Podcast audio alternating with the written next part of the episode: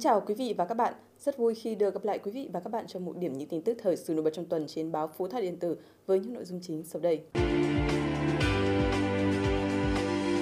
Ngày 14 tháng 12, Ủy ban nhân dân tỉnh đã tổ chức lễ khởi công công trình đường giao thông liên vùng kết nối đường Hồ Chí Minh với quốc lộ 70B, quốc lộ 32C tỉnh Phú Thọ đi Yên Bái. Dự buổi lễ có các đồng chí Bùi Minh Châu, Ủy viên Ban chấp hành Trung Đảng, Bí thư tỉnh ủy, Chủ tịch Hội đồng nhân dân tỉnh, trưởng đoàn đại biểu Quốc hội tỉnh, Bùi Văn Quang, Phó Bí thư tỉnh ủy, Chủ tịch Ủy ban nhân dân tỉnh, Hoàng Công Thủy, Phó Bí thư Thường trực tỉnh ủy. Phát biểu tại lễ khởi công, Chủ tịch Ủy ban nhân dân tỉnh Bùi Văn Quang ghi nhận và biểu dương nỗ lực cố gắng của chủ đầu tư, các sở ngành đơn vị và các địa phương liên quan đã tập trung cao độ, khắc phục khó khăn, hoàn thành công tác chuẩn bị đầu tư, tổ chức khởi công công trình theo đúng tiến độ. Đây là một trong những công trình trọng điểm quan trọng của tỉnh, tạo điều kiện thuận lợi phát triển kinh tế xã hội, đảm bảo an ninh quốc phòng, phát huy tiềm năng lợi thế của tỉnh, thu hút các dự án đầu tư phát triển công nghiệp, du lịch, dịch vụ quy mô lớn trên địa bàn. Ngày 15 tháng 12, đoàn giám sát của đoàn đại biểu Quốc hội tỉnh do đồng chí Bùi Minh Châu, Ủy viên Ban chấp hành Trung Đảng, Bí thư tỉnh ủy, Chủ tịch Hội đồng nhân dân tỉnh,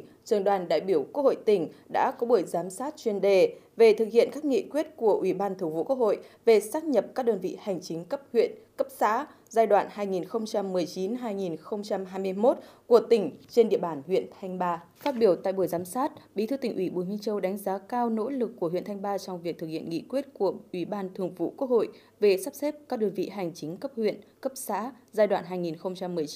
2019-2021 một cách bài bản chặt chẽ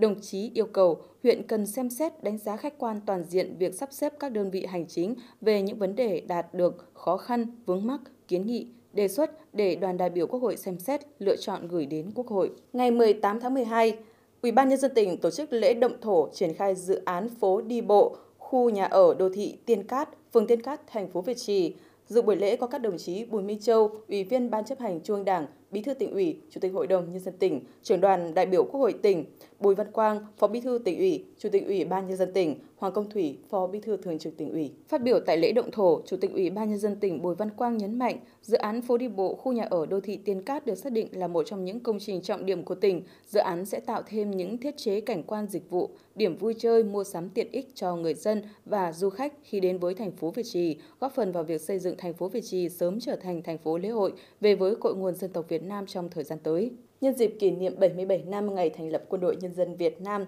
32 năm Ngày hội Quốc phòng toàn dân hướng đến kỷ niệm 46 năm Ngày truyền thống trưởng sĩ quan chính trị, sáng ngày 19 tháng 12, Chủ tịch nước Nguyễn Xuân Phúc thống lĩnh các lực lượng vũ trang nhân dân, Chủ tịch Hội đồng Quốc phòng An ninh thăm và làm việc trưởng sĩ quan chính trị Bộ Quốc phòng. Chủ tịch nước đánh giá 46 năm qua, các thế hệ cán bộ chiến sĩ, học viên của trường đã đạt được những kết quả toàn diện xuất sắc. Những cán bộ chính trị được đào tạo từ trường là những viên gạch hồng góp phần to lớn vào sự nghiệp xây dựng quân đội vững mạnh về chính trị, nâng cao chất lượng, hiệu lực, hiệu quả, hoạt động của công tác đảng, công tác chính trị, bảo vệ nền tảng tư tưởng chủ nghĩa Mark Lenin, tư tưởng Hồ Chí Minh trong toàn quân. Các nguồn tin điều tra cho biết, cơ quan chức năng đã xác định được ít nhất 19 người đã thiệt mạng trong ngày 17 tháng 12 khi một ngọn lửa bén vào phòng khám chuyên khoa thần kinh tại một tòa nhà 8 tầng ở thành phố Osaka, miền Tây Nhật Bản. Cơ quan cứu hỏa Osaka nhận được tin báo cháy vào khoảng 10 giờ 20 phút sáng ngày 17 tháng 12 theo giờ địa phương